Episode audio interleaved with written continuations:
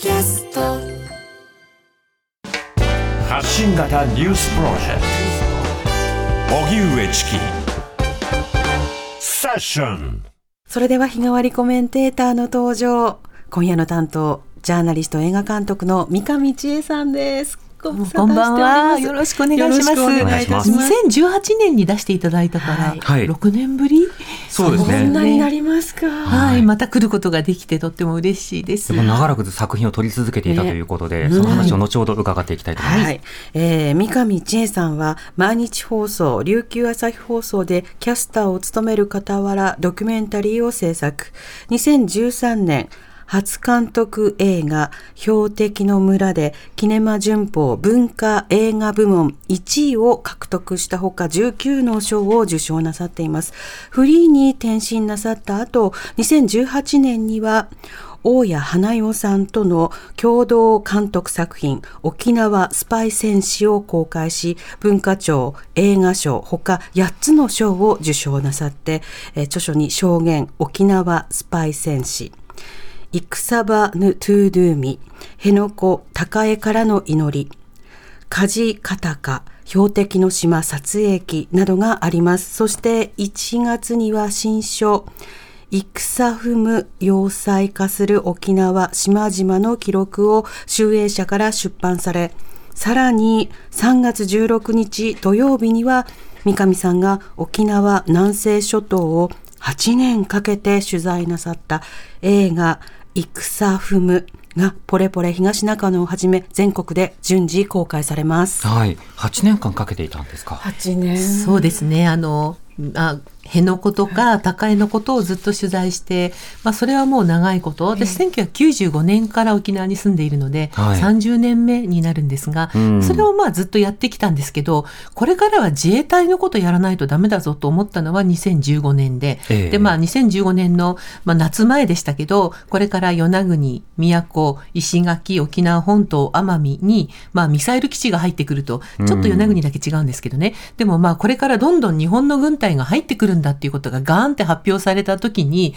何？ってなったんですよね。うん。でも辺野古も高いも手が離せない中でこれからどうやって、まあ、南西諸島の先島っていうんですけど宮古島とか石垣島そっちに通うかっていうことを、まあ、迷いながら時間もこう分散しながらやってきて、でそれであの一つ映画はですね2017年に標的の島梶方かこれは一応自衛隊のことを扱ってはいるんですね。うん。なんですけど、まあ、十分にはできなかった。辺野古や高江が半分入っていた。んですよね。なのでそこから、まあ、いつかこのことをメインにやらなきゃって言いながらどんどんどんどん状況が悪くなってまとめきれなかった。でそれでこう、まあ、無駄に8年が過ぎてしまっているような焦りがね自分の中にはありました。うん。もう今回そのおまとめになられて、で、例えばあの日々、この自衛隊の基地配備とかミサイル配備とか計画とか、そうした話っていうものは、あの、ストレートニュースでは伝えてはいるんですよね。はい。で、例えばそれに対して市民がどう反応したかとか、いやでも市長が賛成に回ったとか、えそれからあの、いろいろなあの配備とかされる中で、いやこれは島民を守るためだっていうふうに言われたりとか、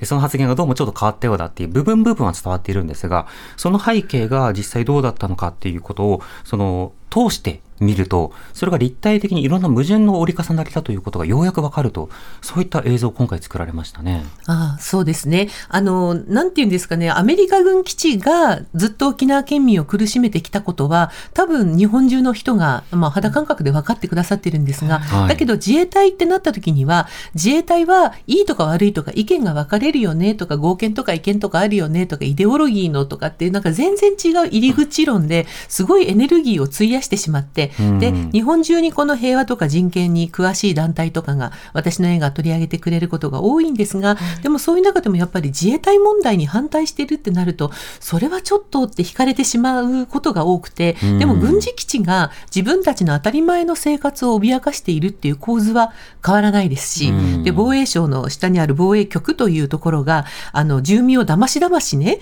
基地を作っていくとで説明もろくにしないどころか、もうあの、沿岸監視隊だよって言いながら与那国島に今度ミサイルも持ってくる、戦車も持ってきた、で、地下を掘ってシェルターを作るんだ、どこまで行くんですかっていう風になっていくのは、何もアメリカ軍基地問題と構図が変わらないんですよね。うん。しかもその国内にもかかわらず説明などがなされないという点、それがどういうふうに進んできたのかなども含めて、後ほどお話を伺いたいと思います。では今日は三上さんと一緒にニュース振り返っていきたいと思います。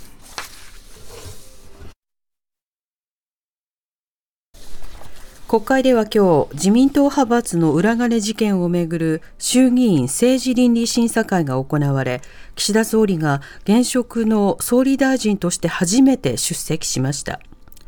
岸田総理は冒頭政治不信を引き起こしていることに自民党総裁として心からお詫び申し上げると謝罪。また岸田総理は政治資金パーティーについて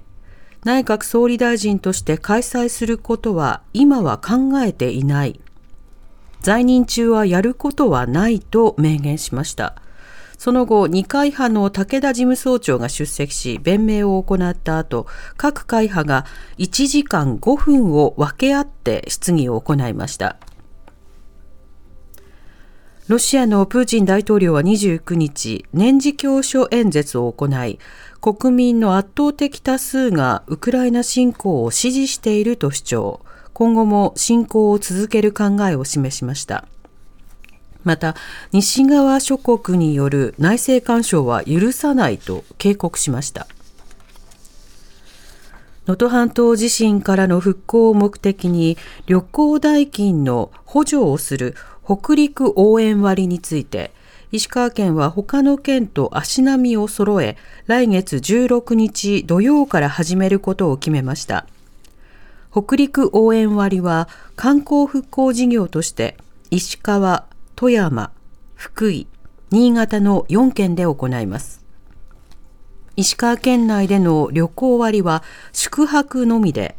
最大2万円が割引になるなどとし、4月後半の大型連休前までと5月の連休以降に実施します。第三者委員会による調査で女性職員らへのセクハラが認定された岐阜県岐南町の小島秀夫町長75歳が今日、町議会の議長に辞職願を提出しました。弁護士からなる町の第三者委員会は、退職者を含む職員161人へのアンケートをもとに、職員の頭や手を触るなど、少なくともセクハラなど99件があったと調査結果を公表していました。今日、神奈川、新潟、岡山、愛媛の4県で運転免許証の発行ができないトラブルが起きました。警察庁によりますと今日29日がウルー日だったことで各県警に設置された免許作成機の日時に関する機能にエラーが起きたことが原因とみられるということです。また、大手ドラッグストアの杉薬局でもシステム障害が起き、全国的に処方薬の会計ができなくなったことが分かりました。おしまいに、ドジャースの大谷翔平投手が今日、自身のインスタグラムを更新し、結婚したことを発表しました。相手は日本人女性だということで、明日の取材で対応するとしています。また今後も両親族を含め無許可での取材などは控えてほしいと綴りました。さて今日はジャーナリストで映画監督の三上千恵さんとご一緒です。三上さん気になったニュースいかがでしょうか？今最後のそのニュース、私はい。今初めて聞いたんですけど、はい。大谷さんが結婚するということで今日本中がギャーってうん。なってるんじゃないんですかね。あの政治倫理審査会やってる時に NHK がそこを入れまして、はいピピピピって、はあ。で、ああ、政治倫理審査会のことをそこを入れたのかなと思ったら、大谷翔平選手結婚みたいな。あの私全く興味ないんですよ。はい。あの大谷さんについても野球選手についてももうスポーツちょっと弱くて、うん。でだからこの日本のニュースの中で大谷さんが取っていった時間がどれだけあるかなって思うぐらい。ででだからあのそんなね嫌味ぐらいしか言えないんですけどでもはい。成人心のことをね、今日あの、ずっと気にはなっていて、うん。だけどこの成林心成林心ってあのほとんど普段聞いたことのないこの単語が、はい。この数日わーってなってもうニュースの中心になるけど、多分明日が終わって明後日以降ね。成林心ってなんだっけってなるんだろうなみたいに。うん。でそれでなんかこうやらないよりもちろんやった方が良かった。公開しないより公開した方が良かったんですけれども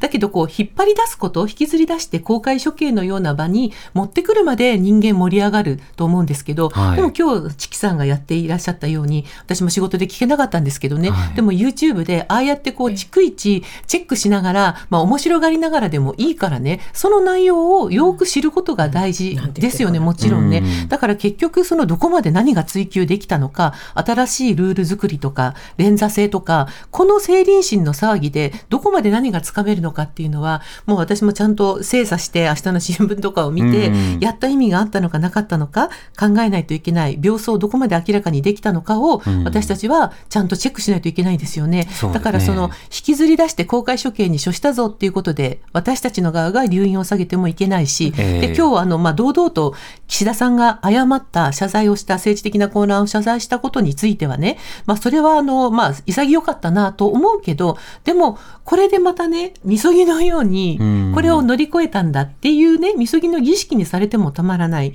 だから、まあ、政治はこうやって腐敗するものだし、はい権力は暴走するものだしその両方を私たちがウォッチするためにこういう情報番組とかうんジャーナリストがいて、でそれをチェックしたものをやっぱり大衆がそれを面白がって聞いてくれないことには是正する力になっていかないですよね。なのであの今日の YouTube ね帰ってから見たいと思います。ありがとうございます。でも、あの、青年心ってなんだっけっていうのが、今日5時、6時ぐらいのニュースを見ていると、まあ、トップニュースが大谷さんとかになってて、で、あの、でとはいえ取り上げたとしても、流す部位ないんですよ。だから街に行ってその街の人々の反応とかで、えー、えー、そうなんですか？っていうリアクションを取ってて、それでこう5分10分稼ぐみたいなものが各局こう、横並びになっていたので、そうだったんでしょうね。うん、でもまあ一方で、この青年誌については、今日何か具体的な事実が明らかにされなかったというのが実はニュースで、うん。というのは青年誌に出席しながらも、以前自民党の中で出された報告書以上のことは言われておらず、では20年前から続けられていたという証言があったようだけど、それはいつからだったのか特定しましたか？とか、一体誰が始めたのか聞きましたか？とか、そうしたことを野党が言っても、いや、それは生じておりませんという回答が続いていたので、あなるほど、あれをもって終わりにしようとしてるんだなっていうことは、全編見れば十分伝わるものだったんですよね。はいただ、どうしてもこう、目立ったところで言うと、その謝罪のシーンと、えーそれから、まあ、野党が、えー厳しく追及して、承認喚問を求めるという、多分このまとめあたりで、明日、報道というものを取り扱われるのかなという感じもするので、はいその中身を含めて伝えていきたいところですね。はいうん。では、この後、三上さんとが、えー三上さんが今一番気になっているトピックスを紹介するフロントラインセッションです。TBS Radio 荻上チキここからはフロントラインセッション日替わりコメンテーターに今一番気になるトピックスについてお話しいただきます。今夜はジャーナリスト映画監督の三上千恵さんです。お願いします。よろしくお願いします。お願いします。では、ここから三上さんの最新映画、戦踏むについてお話を伺っていきたいと思うんですが、はい。はいまずはこの映画のタイトル、えー戦う雲と書いて戦踏む、これはどういった意味なんでしょうか、はい、あの戦雲戦雲っていう言葉はなんか世界中にあるらしいんですが、うん。その戦争の到来を告げる戦争が近づいてくることを告げる不運不穏な雲？不穏な雲のことを戦雲っていう戦雲ともいう日本では戦国時代にはあった言葉なんですよね。はい。でも戦踏むっていうのはそれの石垣島の読み方になります。んでこの映画主人公いっぱいいるんですがあの今86歳になる山里節子さんという石垣島に住んでいる方がねあの石垣島の人しかまあ歌えないというか八重山の人が歌う「トゥバラーマ」というあの、まあ、古い民謡の形なんですが、うん。歌詞が自由であの歌がけの世界というかあの南部さんがこう読んだら私がこう歌うみたいな、うん。そういう生き生きした歌がまだ残っていてでそれはあの「月が綺麗だね」とか「今夜君に会いたいよ」っていうような歌詞だけじゃなくて、はい。ものすごい怒りとか恨みとかあの悲しみとかも読み込んでいくことができる歌なんですね。うんでその歌で2016年にですね節子さんが私たちのカメラの前で、はい。あの自衛隊ができるこの山の麓に自衛隊ができて景色が変わってしまう島の真ん中にこういうの作られるのはとっても辛いというインタビューをしている時に、まあ、ちょうど低く雲が垂れ込めてきたんですよ。ただあの彼女がその場で別にお約束もしていないのに「トゥバラーマ」を歌い始めたっていう場面があって、うんでその時の歌詞がまあ、2番まで歌ってくれたんですけど2番目の歌詞がこの戦雲戦踏むがまた湧き入れてくるよ。彼女はもちろん戦争体験8歳の時に戦争体験してるので,、うん。でまさか生きているうちにこんなことがあると思わなかったけどまた戦雲に島々が包まれていく戦争が近づいているよ。怖くて恐ろしくて夜眠ることもできないって歌われたんですよ。うんもうなんか私は圧倒されてね、はい凍りついたようになった場面だったんですがだからその戦雲を晴らすために私は報道の分野から、まあ、ドキュメンタリーとして頑張ってきたつもりなんですけどでもその2015年からこれを止めようと思ってあのいろいろやってきたつもりなんですけどどんどんどんどんね負けていってしまううんそのアメリカ軍基地だけではなくて自衛隊の基地がどんどんできていくし入れないって言ったミサイルは入ってくるしでであの裁判は負けるしずーっとそうやってあの黒い雲がどんどん濃くなっていく。なのでその節子さんの言う「戦踏む戦雲」をタイトルにしました。うん。これあのこの映画の中ではその自衛隊が次々と配備されて、で合同訓練されたりあるいはその監視したりそれがさらに進んでミサイル配備されたりシェルターされたりそしてさらにその何かあった時には島民を守るというより島民をこう避難させて、島にはもういなくさせるっていうようなその状況が進んだりとなし崩し的に進んでいく様であるとかあるいはその住民投票を行うための署名活動をしてそれがあの条例上はしっかりとあの住民投票しましょうというところまで達成するんだけれども、それを事後的に条例そのものなかったことにすることで、住民投票をしなくなるなど、いろんな自治体の対応や防衛省の対応などについて、もうつぶさに映像にこうまとめられています。これあの、取り始めたタイミングというものから、どんどんこう刻一刻と状況が変わっていく中で、これ、先ほどおっしゃっていたように、取りやめることができないというか、終わりが来ない撮影でしたよね。それはそうなんですよね。だからいつもそうなんですけど、どこまででまとめるか、状況はどんどん進んでいってしまうのに、ものすごく迷いますし、で、それであの、私、えっ、と、1月にね、この撮影日記の本も出してるんですが、うん振り返って読んでみた時にね、もうね、私、嘆いたり悲しんだり、もうダメだ、もうダメだって 言ってて、撮影日記だから、もうその時思ったことだから、もう書き換えられないんですけれども、はいでもこんなね、あの、みんなが、打ちひしがれてしまう、その、私が作ってきた映画ね、今まであの、辺野古とか高江とか、まあ伝統的な沖縄の抵抗運動は、結構喜怒哀楽がある、うんダイナミックな、ね、喜とか楽もあるんですよ。楽しくやらないとまた明日も来たくないですからね。だから歌ったり踊ったりとか、まあたまに勝ってると思える時もあるし、だけど、このね、7、8年は、その喜と楽はもう全部落ちちゃって、うん怒とか愛、泣くこととか怒ることのシーンばっかりになってくると、そうするとチキさんがおっしゃったように、その泣いたり怒ったり負けたりしてるシーンをね、撮る方も辛い。本人たちもっと辛い。でも見る方も辛いですよね。うんで、だからもう、三方がみんな辛いものに、1800円とか2000円ね、今映画も高いですから出してみんな見に来てくれるわけないよねと思うと、映画にすることができなかった。だから私、あの、映画1本目から数えるともう10年経つんですが、最初の5年に4本作って、残り5年に作ってないんですよ。それだけ今回時間もかけていたし、葛藤もしていたし、ただ冒頭の歌なども含めて、その人々の、島の人々の、例えば日常であるとか、歌であるとか、ちょっとしたその会話とか、あの、量ができなくなって、でもそれが再開できてといった変化とか、そうしたその日常というものに結果として密あの密着することで、この日常が変わろうとしてるんだっていうことを伝える作品になってますよね。ああ、ありがとうございます。あの、まあね、その、今、さっき市木さん言ってくれたんですけど、特に与那国島が象徴的に、はいまた表彰として使われているアイコンのようになっていると私が思うのは、例えば、あの、政府が認める、えー武力攻撃事態の一つ手前の武力攻撃予測事態っていうふうに政府が診断、判断したら、そしたら、与那国町の指示に従って、1700人が1日で島を出ていかなければならない。っていう、それはあの、島の人たちの命を守るためですよっていうことなんですけど、うん。でも、一度出ていたら、元の生活に戻れるんですか？いつ帰れるんですか？で、あの、牧場の方とかね、うん。農業の方とか漁業の方が出てくるんですけど、子牛はあの、一日でもミルクをやらなかったら死んでしまうような子牛がいる。で、一週間も空けたら牧場はもう復活することはできない。うんで、自分たちの文化も祭りも生活も誇りも、生きるなりわいさえ捨てて出ていかなきゃいけないって言われた時にね、どんなに悲しくて暗くて、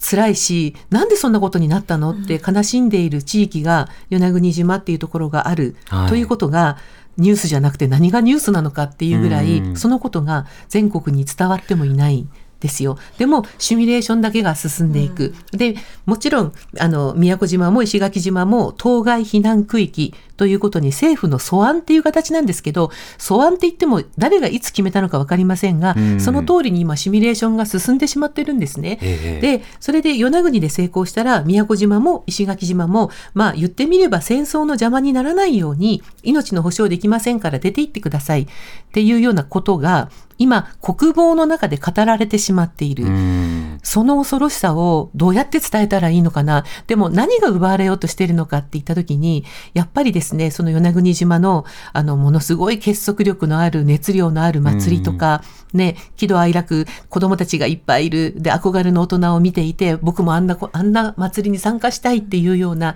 そういう熱気うんとか、島の誇りを見せて、それで楽しんでもらいたい。で、この映画は辛いシーンもありますけど、楽しんでもらうシーンをすごく増やすように頑張ったんですね。うんで、そうじゃないと何が奪われようとしているのかっていうことがわからない。うんうんあの、被害を訴えるだけでは絶対人の心に届かない。というので、そういうシーンをできるだけ増やしました。で、うん辺野古が一つも、辺野古のシーンもたくさんあったんですよ。ええなんですけど、もうごっそりなくなくなってしまいました。うん、でも結果としてその与那国や石垣で今何が起こっているのかということをその中心に伝えるということもあのできていたと思いますしその避難といった先に避難計画とされたものが島の住人たちを避難させますどこにとか言ったらでっかくこう九州って書かれた地図があって九州各県って書かれて、なんか白地図みたいのが。はいびっくりしました。これは計画なのかうんみたいなことも含めて、そのぎょっとするような映像が続きました。で、とりわけ今、の与那国と石垣で、もともと防衛省や自衛隊が何と説明していて、どうなし崩し的に進んでいって、住民はどう反応して、それがどういうふうに踏みにじられたのか、ここはいかがでしょうか？そうですね。あの、もちろんね、最初入ってくるときには、南西諸島は空白地帯であると。それで、まあ、尖閣だとか台湾有事だとか、何かこう、本当にあるかないかよくわからない不安な要素をちらつかせながら、住民を守るために必要であるということで、で、自衛隊が来たら安心だって。だけど、これってもう、すごい既視感がある。1944年に日本の軍隊が沖縄に入ってきたときに、沖縄の人たちはこれで守ってもらえるって安心しました。で、うんそれと同じような論理で、で、確かにいろいろ怖い国があるよね。で、自衛隊いた方がいいよねって思ってしまう人が、多分日本中にもいっぱいいると思うけど、沖縄にもいっぱいいるんですよ。なので、私が予想したよりも、全然島の人たちは反対の方が少なかったり、うんあの、アメリカ軍は怖いけど、自衛隊だったらいいんじゃないかっていう意見が予想外に多かったんですよね。うんでも、あの、まあ、いろいろ日米の共同作戦計画とかが暴露されていくに従って、で、また自衛隊の上層部が、住民を守ることは自衛隊の役目ではない。有事になったら、それはもちろん自治体とか警察とか海保の役割であって、で、自分たちにその余裕はないっていうことをですね、堂々と言ってしまっている。う。うんんで、その映画の中にもですね、三宅島の全島避難っていう昭和61年の事例が説得材料として使われていたりするんですね。はいで、それは、あの、災害救助法という、災害救助ではもちろん自衛隊も本気でやってくれるし、うん警察も自治体も元の生活に戻すために税金でやってくれます。だけど、武力攻撃事態法と言われているものは、そこまで全く保障はしていないんですね。うん武力攻撃事態法の中では、自衛隊はもちろん有事の作戦に一義的には一生懸命になるし、じゃあ元の生活に戻す、インフラを戻すっていうことを税金がやってくれるか、そんなことどこにも書いてないんですね。うん。なので、あの、いろいろな方法で住民を安心させながら、いろんなことを進めているようだけど、でも、ボロがあちこちに出てきていて、うん。まあ、もう今不安しかないです。またあの驚いたものの一つが住民投票が潰されたという件。これはいかがですか、そうですね。あの、県民投票でね、あの、沖縄県全体で、その、基地についての県民投票とかもあって、で混同されちゃうかもしれないんですけど石垣の若者たちが立ち上がって石垣市の条例に基づいてあの住民投票のに必要なねあのもう全全然それを上回る署名を集めたにもかかわらず、はい。石垣の市議会が途中でルールを変える形で住民投票を実施させないように動いてしまった。だからこれは、まあ、その表面的にはですね、石垣の住民投票を潰したのは石垣市民じゃないかってなるかもしれないんですが、ええ。で、これはでもやっぱり、どうしてもここに基地を作らなければいけないというあらゆる力が加わってこうなってねじ曲げられていったっていうのがやっぱり私たちの実感としてあるんですよね。うん。なのであのまあでもそれだからといってこの若い人たちが今意気消沈してるかって言ったらそんなことはなく、うん。であの新しい動きが出てきているのであれはまあきっかけでこれから話は続いていくと思っていますが、でもそのようにして潰されて民主主義が潰されていろんなことが起きているその現状をですねぜひ目撃してほしいので、見に来てほしいです。この戦雲戦踏むにも込められていますけども、やっぱり繰り返しが一つのテーマですよね。つまり、かつて見たものがまたやってきたよと。で、例えば住民投票が潰されるとか、えそれからあの人々について説明したこととやってることが違って、なし崩し的に進められていくとか、既成事実を作られるって、他の政策とか他の地域でも確かに見たなっていうものが、今これらの島々で起きてるんだなっていうのことが見れば伝わりますよね。はい、そうですねうん。だから、あの、今ですね、あの、全然報道が目詰まりを起こして伝わってないかもしれないけど、2時間座っていてくれたら、この8年のことがわかるので、うんで、目撃したら、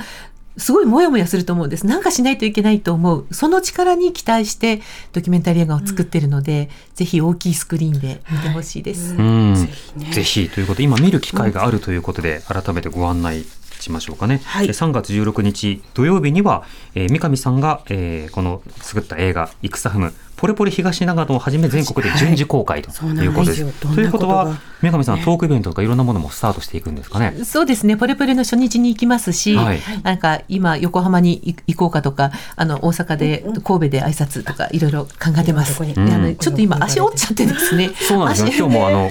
杖疲れて、ギブスが取れたら行きますみたいな。はい。はいでも他にもねリモートとかいろんな手段とかでねあお、話そうですよね。ますからね。はい、はい、最悪、それで頑張ります。はい。今夜は今夜はあどうぞどうぞ。ジャーナリスト映画監督の三上千恵さんにお話を伺いましたまたお待ちしてますはい、どうもありがとうござありがいまとうございましすた。荻上チキね